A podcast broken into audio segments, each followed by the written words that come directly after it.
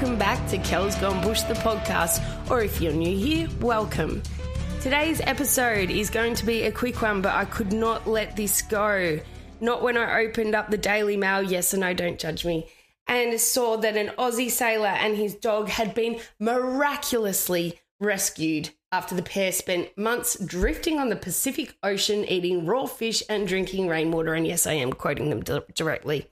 I did not script this episode because I don't need to. It's it's self-explanatory. This bloke, Tim, Tim Shaddock, and his dog Bella were picked up by a tuna trawler off the coast of Mexico after a helicopter accompanying the ship spotted their catamaran. Now, apparently, this bloke left from Mexico, uh, a place called La Paz, in April and was bound for French Polynesia, which I'm not exactly sure where that is, but I'm I'm sure you guys know. And a storm destroyed all of his electronics on the vessel. Now, this has intrigued me because I don't know if anyone's been under a rock, but Ocean Gate has still got me down a rabbit hole. I'm like clicking on all of the YouTube videos that are just, you know, most of them are clickbait. But I also went through this a couple of years ago when a bloke called Tony Higgins went missing off the coast of South Australia. I actually did two episodes on him. Um, I'll link them in the description because that was a really sad story in the end. But the bloke was a fucking Aussie legend and he got absolutely ripped apart by the press, mainly people commenting, but it was bullshit. So I did an episode on him and actually his son contacted me to say thank you for not being an ass about it because family read this stuff. And, you know, you got just think about what you're saying when you're saying it and if you'd want to hear that if one of your loved ones was missing presumed dead you know there's a lot of comments and with this one too there's a lot of comments just about what an idiot and he obviously didn't know how to drive a boat properly you know why didn't he just sail back he lost his electrics what was he supposed to do like he was out in the Pacific Ocean. I don't think it's as you just grab a fucking paddle and start paddling. But I'll let you know what happened to uh, Mr. Shaddock. He was as I said, found by the tuna trawler.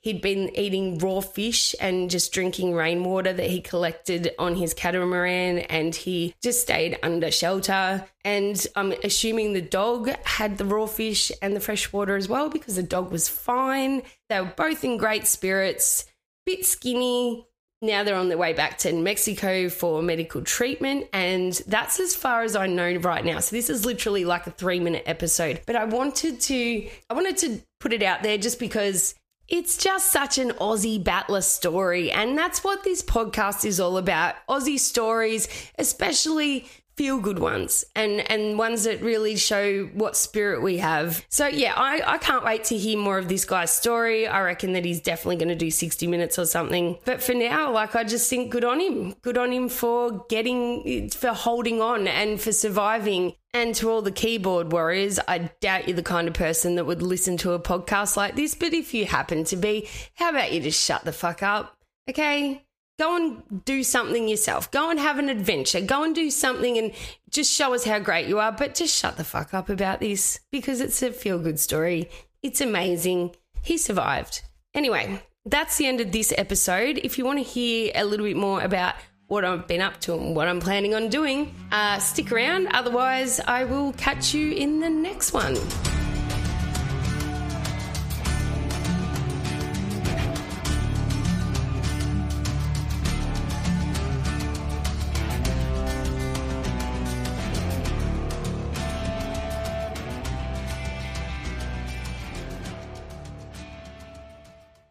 Okay, if you're still with me, um, I just want to apologize for not being very regular with my uploads. I I really want to try and do it once a week. However, the last few weeks I've been really, really sick, and then it was school holidays, and I really just need to kick myself up the ass and do it. So I'm working on a uh, a big one about Trevor the Rubbish Warrior. If you know, you know. If you're from Darwin, you definitely know. He's really interesting, but it's very the timeline of events is very confusing and um, there's a lot of court appearances with a lot of court documents that are kind of important to the story but it gets like it's like trying to unpick like a big heap of thread that's all just mixed up. So I'm still working on that. I can't wait to actually just finally get it done. And I have another book idea. Some of you might know I had a book published in 2015 and it was a memoir and it was published by Hachette. So it was a big deal. Since then, I've written a fictional one. However, that's on the back burner for now. Uh, that was co written with a very, very, very good mate of mine who is now on the other side. And I can't, yeah, I've, I've finished it, but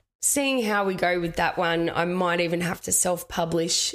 Uh, I'm not sure. So that one's just to the side. But after doing this podcast on and off for the last three years, I've seen so many cool Aussie stories and blokes and women and people that are just amazing and have some amazing stories, uh, especially in rural and outback Australia. So I'm thinking about doing another nonfiction book, but not on myself, this time on other people and places and their amazing stories. So if you think that you'd like to read that, please let me know on my social media. And also, if there's a story that you want me to deep dive on or, or check out, do a podcast or even consider just for a book idea, let me know because I love finding new stories. I love doing deep dives, especially anything Aussie, which is why I've got this podcast because I love Australian stuff. And yeah, that's basically what's been going on. So I will be attempting to upload once a week. I know it's going to be hard to keep that promise, but I'm going to just really, really try. Anyway, if you don't follow me, please follow me on Instagram and I've got a Facebook page, Kel's Gone Bush, and there's also a Kel's Gone Bush Facebook group, but that's not really as active. So yeah, I'd love to hear from you. I'd love to hear feedback. I'd love to hear suggestions